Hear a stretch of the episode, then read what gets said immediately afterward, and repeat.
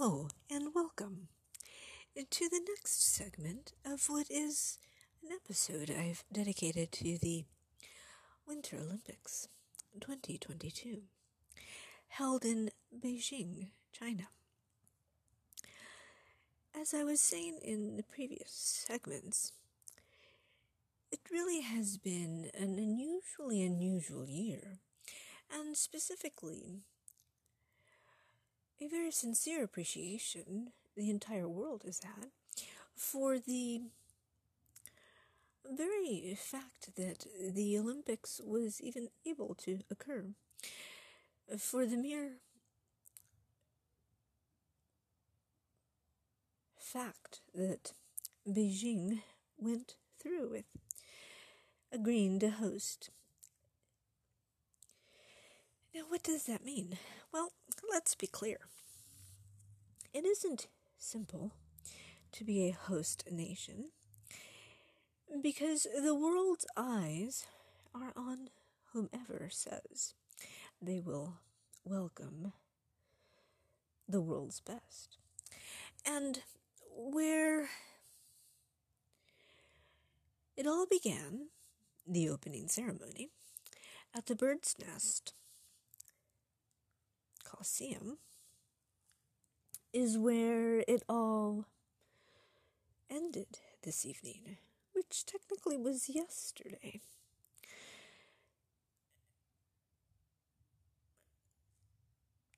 But it is today in some parts of the world.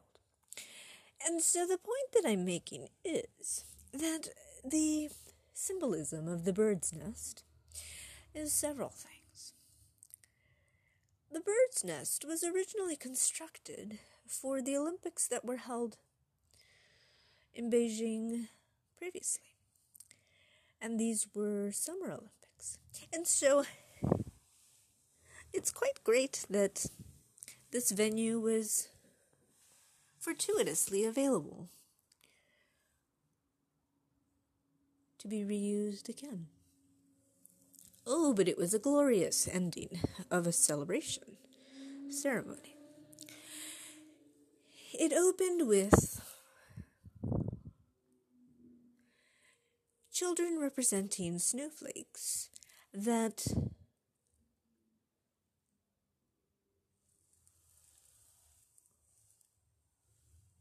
accompanied singing and then melded into zodiac signs, which is important to note that when the ceremonies opened two weeks ago, this coincided with the beginning of the Lunar New Year. And so the zodiac signs were an important representation.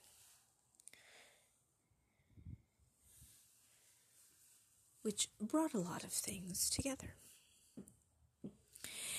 And what was also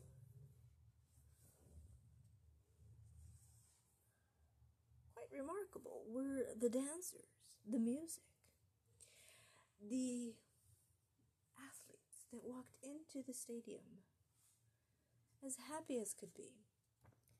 Not only appreciative of having been there, but also relieved that their efforts had now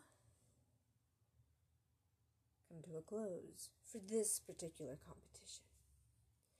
Now they could enjoy the moment, the celebration of their victorious participation in these, the 24th Olympics, Winter Olympics.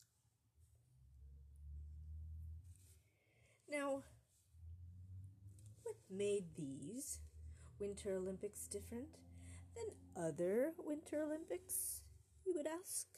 Because I have mentioned it before. Well, family members and friends were not allowed to attend in the same way that they have been in previous celebrations. Of course, because of COVID restrictions and protocols. So, it made it a little bit different, but I have to say, it also made it that much more unique. And what is clear, and very clear, and cannot be ignored, is that though they may have been remiss at the beginning, because they didn't have their immediate family members and friends at the onset, it was obvious in this, the closing ceremonies, that they, the athletes, had formed their own Olympic family. Throughout the course of the competition. Not that they had never ever before, but it just was very clear the jubilee and the happiness and the jovial nature of the truthfulness of the fact that these games had arrived to their end.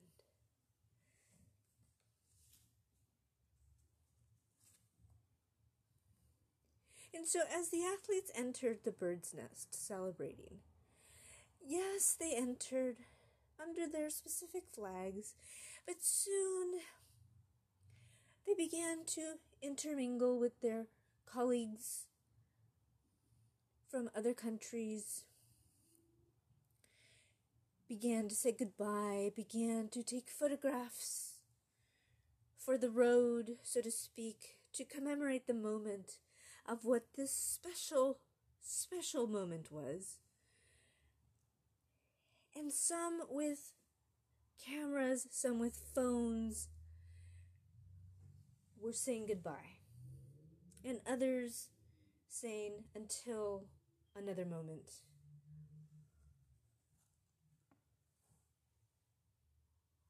We will arrive at another competition and see one another again. And the most interesting thing is that even though these particular Olympics were arriving at an end, yes, they were declared closed at a particular moment, and yes, the Olympic flame was extinguished, but not forever, because it was declared exactly when it will begin again and where. In 2026, Milan Cortina is where they will meet again. And for the sports enthusiasts who feel just was not enough of sports for this particular moment to end, well, do not worry, because after all, the Paralympics are about to begin. And when, you ask? Well, I'll tell you when we return in just a moment. Ah, yes. And in a but wait, there's more moment. The Paralympic Games begin in just a couple of weeks. That's correct. March 4th through March 13th. Athleticism, again at its best, will be exemplified. You see, athletes abound and truth be told, if you think athleticism was on display the last 10 days,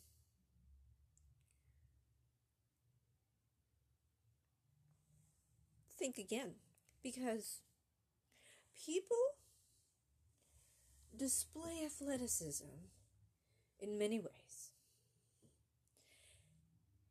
And the Paralympics are a great example. People who will tell you how they have arrived to their sport of choosing.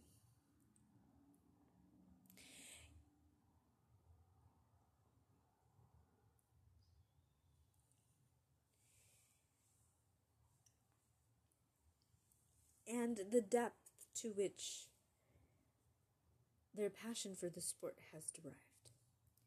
Now, that's not to say that people that have just concluded their competition do not have a similar level or equivalent level of passion for the sport in which they compete, but you will certainly see that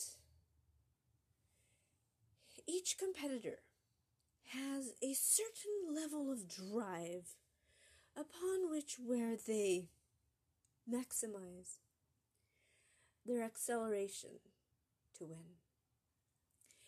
And it's noted in the way they talk about how they want to win, how they are driven to be the best in their caliber of athleticism. They wake up early, they exercise, and their endurance is noted beyond what most people would ever understand. Now, having said that, again I'll repeat the days. It is March 4th through March 13th. I do have to reiterate, though. There was something that was said by the president of the International Olympic Committee, which has to be, as I said, reiterated. He does have a point. Given the internal complexities of the world at this juncture in time, a special thank you to the Chinese people was given because they set the stage in an excellent and safe way for all who participated. And he certainly had an excellent point in saying that. And so while he said thank you, I say xie. And to the Italian people who are awaiting to host the next Winter Olympics, I say grazie mille.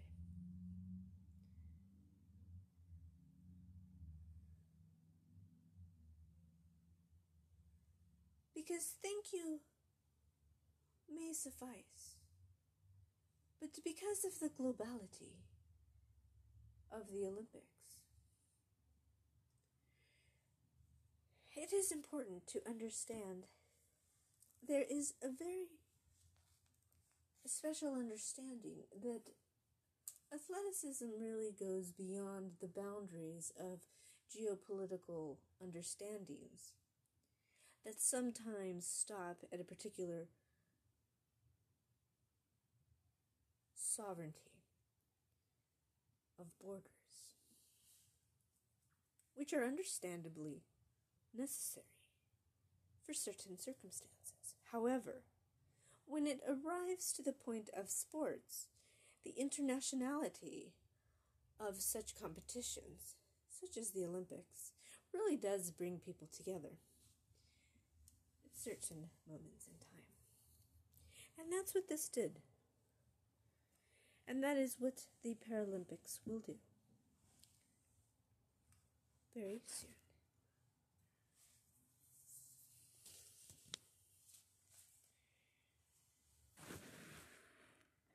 Thanks for listening.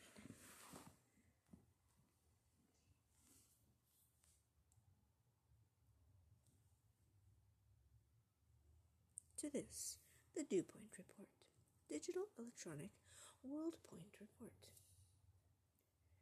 In the next segment, I will talk about why in the future the Olympics are really going to look much different than previous Olympics have been. By the mere necessity of necessities, of the changing dynamics that are.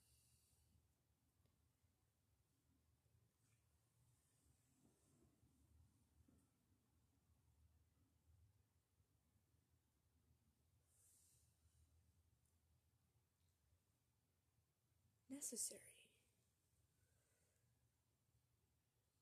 because of our digital footprint.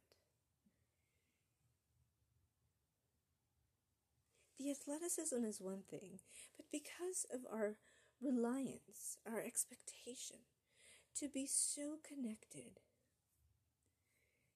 to our electronics, we do have this underlying need to still upload and refresh our data, even when we are competing in an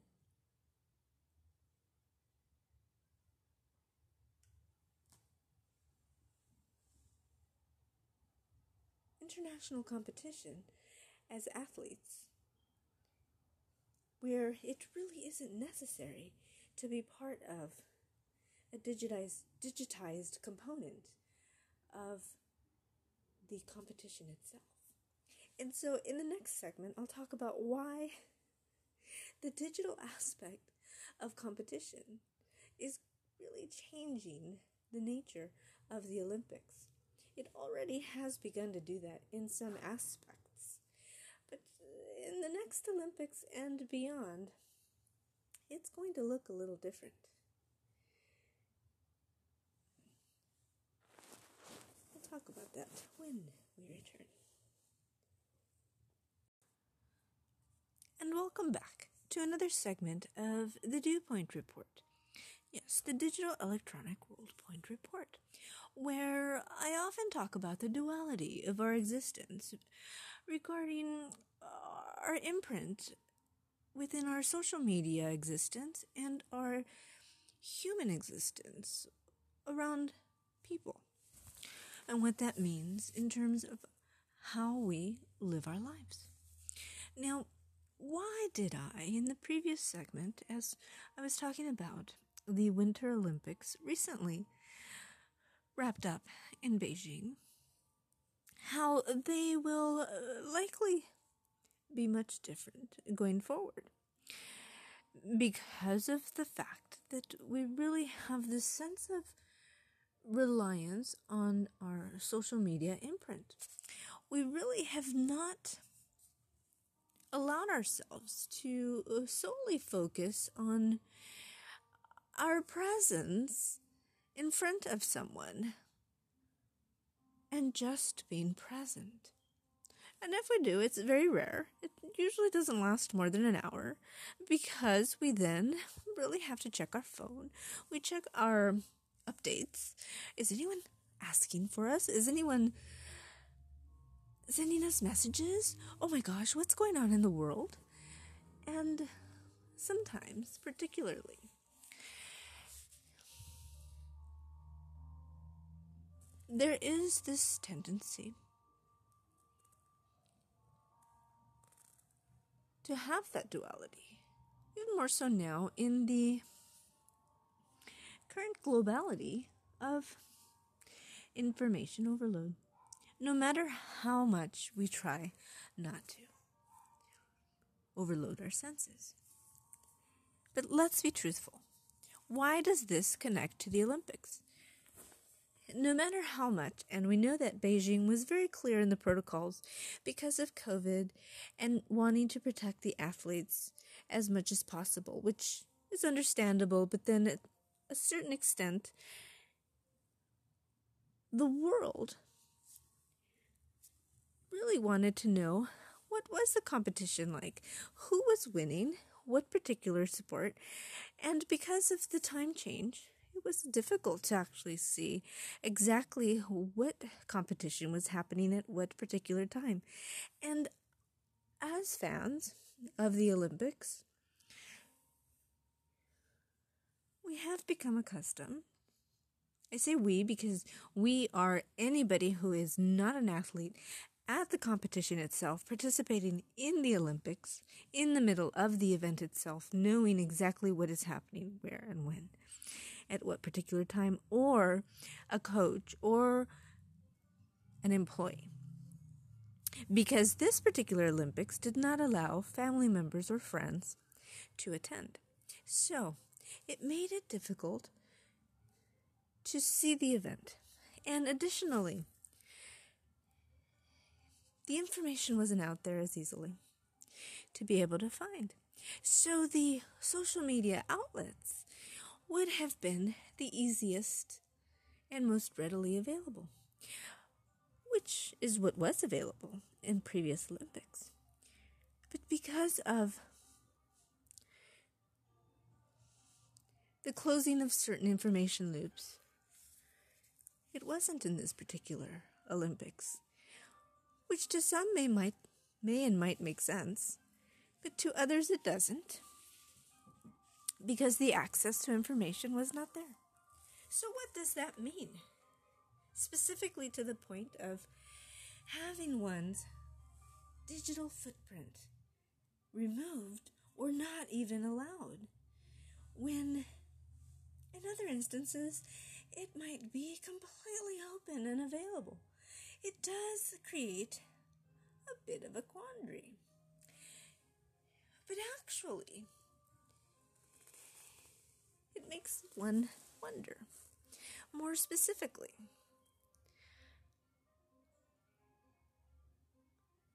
is it like putting someone on a social media diet?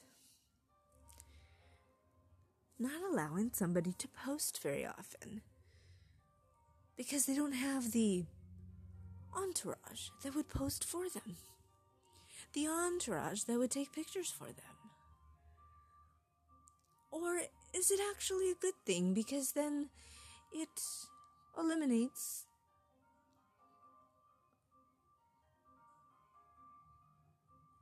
open loops that would allow for misinformation to exit a process. One has to really think about that. Because then it forces a little bit more of the information to be streamlined and go through just one person, the athlete themselves. Thus, creating less information to go out and perhaps more precise information. So, one has to really wonder if there is less information, is it actually more accurate? Or is it? And is the information actually necessary to go anywhere?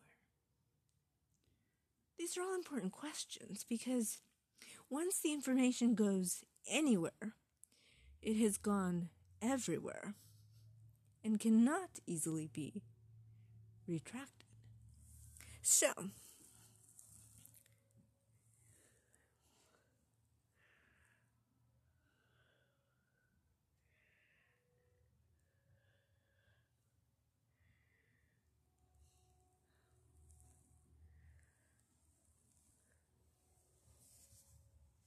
one of the important questions that will differ from previous Olympics to this one, to the next one, is the following.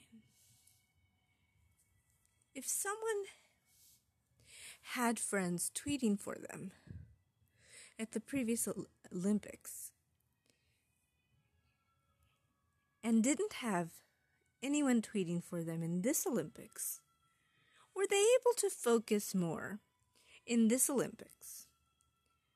And would they make themselves available in the next Olympics should they return for data collection to be able to understand what the difference would be if they would also not tweet, for example, keeping the same platform. So, it, whether it's a tweet or it's a post, keeping the same because you want to be able to see does it make a difference on their focus on competition? And that would be essential.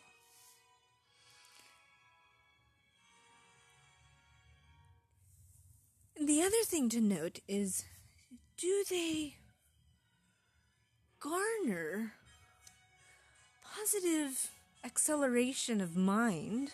Meaning, is it enthusiastic?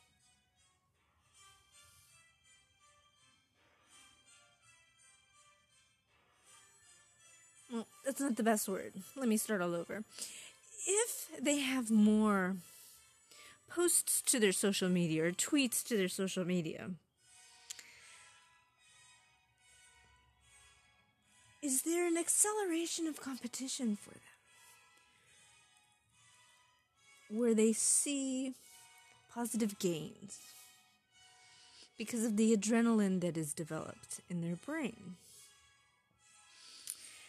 Or does it distract from their competition? Capacity. And this is essential if they were able to allow themselves to be studied in this particular area. Given the fact that they would have so much capacity to see the results because they are technically influencers in social media platforms. Now, why it's essential is because we have to realize we have done this for decades now. We wait, and I've talked about this in the previous segments, that our athletes are very important in society.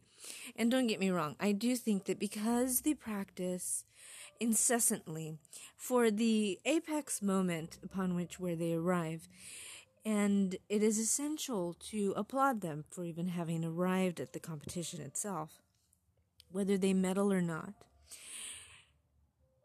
But at the same time, the realization that when they leave the competition, they are still human beyond their athletic capacity. And they have to be able to connect back to society as humans, athleticism aside. Because if they're only seen as athletes, then they lose the capacity to be everyday humans when they no longer have their athleticism capacity. And this is an essential essentiality because so many athletes have realized that they are only looked at as Olympians or they are only looked at as specific sports figures. And when they are no longer at their heightened ability of athleticism, they are ignored because they are no longer performing at the best that they had ever been. Well, this is why diversifying their capacity has always been essential, and many of them have been able to diversify their capacity. They go on and they do other things as well, and they're multilateral in their abilities, and that's essential. But there are some athletes who have not been able to do that and have not been able to reconnect in different ways to society. But I think we've learned an important lesson over the years that because athletes have found that they need to be able to focus on what is important in their lives beyond the athleticism. The athleticism is important, it's essential. Of course, that's their career. But there are personal things that they have found also important. And when they focus on on these priorities, it also makes them stronger. And making them stronger gives them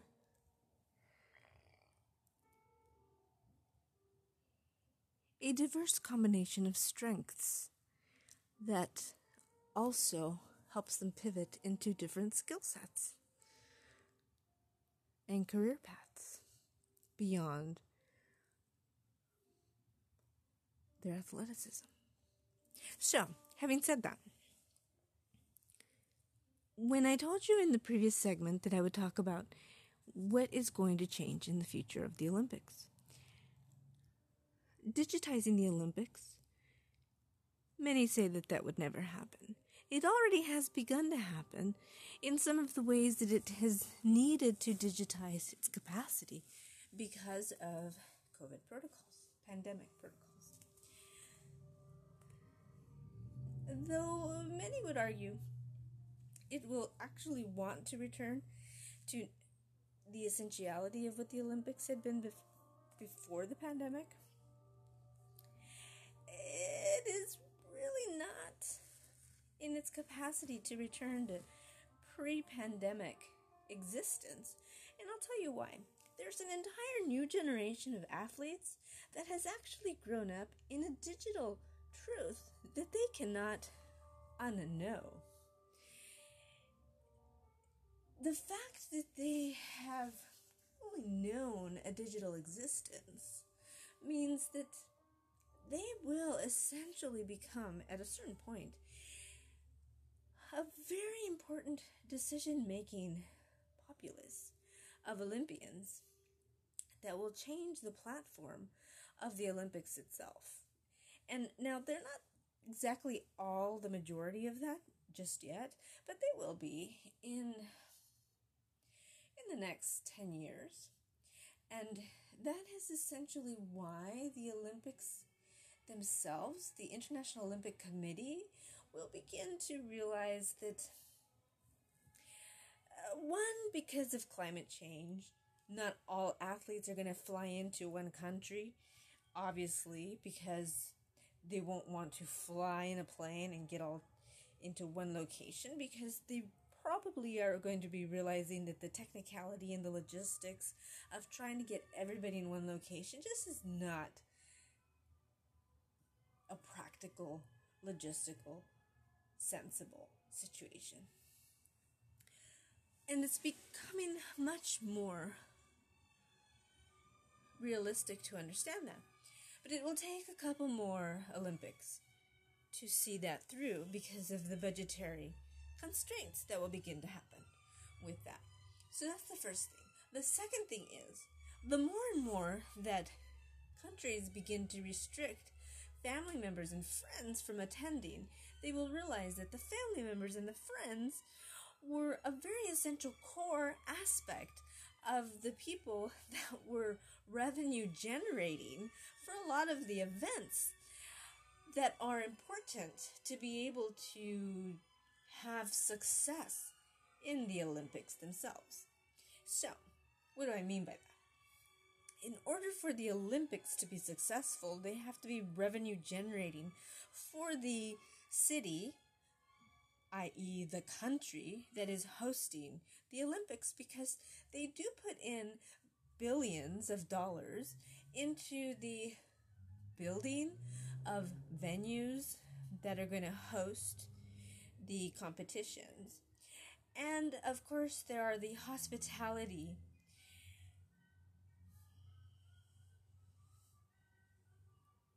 sectors that are hosting the tourism around the area for miles and miles, which is an essentiality. And when you take the hospitality market sector out of this, this is a complete revenue loss for the area. So that revenue loss is millions of dollars. And as the loss begins to happen, I'm talking dollars, but in every country it is its own currency because we're talking about the globality of the Olympics. And third point is the pandemic has been horrid throughout the world. The economic repercussions are going to take generations to recover not every country has been able to have a certain level of recovery to be able to sustain a continuance of economic uh, fortune. So many uh, parts of the world are not as uh, fortunate. And what does that mean? It was obvious that not everybody was able to send an athlete that could have sent an athlete, and it was a much smaller level of competition than had been previous Winter Olympics. And so it will be interesting to see that based on the pandemic protocols that were in place this Winter Olympics, what will be the situation for the next Winter Olympics, considering all the variants that we already have seen? So, where we are in 2026 will be quite enlightening. And I'll leave it at that because I did have two other points, but I think that is heavy enough for now to think about because it really was a fascinating Olympics, and I don't want to leave it as a Debbie Downer kind of um, thought because I really think it's optimistic to think that the Olympics could transcend into something even more brilliant than it currently is by virtue of taking advantage of some of the connectivity capacity throughout the world. Because one was able to see that in the Summer Olympics in Japan. How, one might ask? Because of the fact that the Summer Olympics in Japan were postponed during the heightened situation with the global pandemic, there was the thinking that they might not even take place. And a lot of people were like, why even bother? Well, there had been so much investment already on the part of Japan to be able to make the Olympics happen that they really didn't want to just let go of all of that investment. And they really had so much hope that they would be able to see this through to fruition. So they postponed them, of course. The IOC thought that the world could come together and make them happen. And the world did. So when the Summer Olympics came together and competition did occur, it was amazing. And it was an amalgamation of virtual competition and in person competition. What do I mean by virtual competition? Well, there were different venues that were able to come together to help ensure that competition could take place. And there was a virtual aspect to the competition that had not been seen before, and it really was thought that that would never happen again. But one has to really think about the fact that perhaps that is necessary because of the necessary necessity of climate changes making everybody think about how truly the world is changing. And we have to put our minds in the mindset of how we need to really be a little bit more cognizant of the fact that we cannot be as resource wasting by forcing half the world to travel to one location every four years for the Summer Olympics and then every four years for the Winter Olympics when we really have the technology to make the world be present virtually for competition that can be just as superb, if not even more. Allowing people to be present and exist in a virtual competition. So it's quite interesting. This has to be pondered further. It has a lot of potential, and it even has the potential to allow competition to a much deeper level.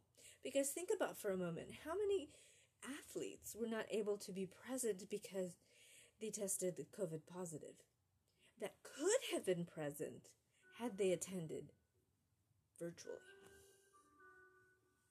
Think about that for a moment.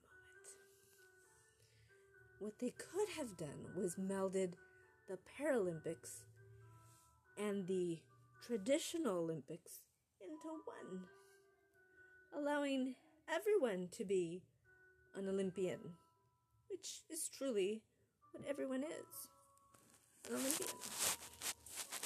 And it would have given parity to the games.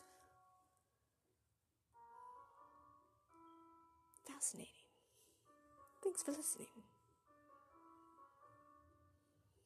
And you've been listening to another episode of the Dew Report the Digital Electronic World Point Report with your host, Margarita. Thanks for listening. Tune in again for another episode.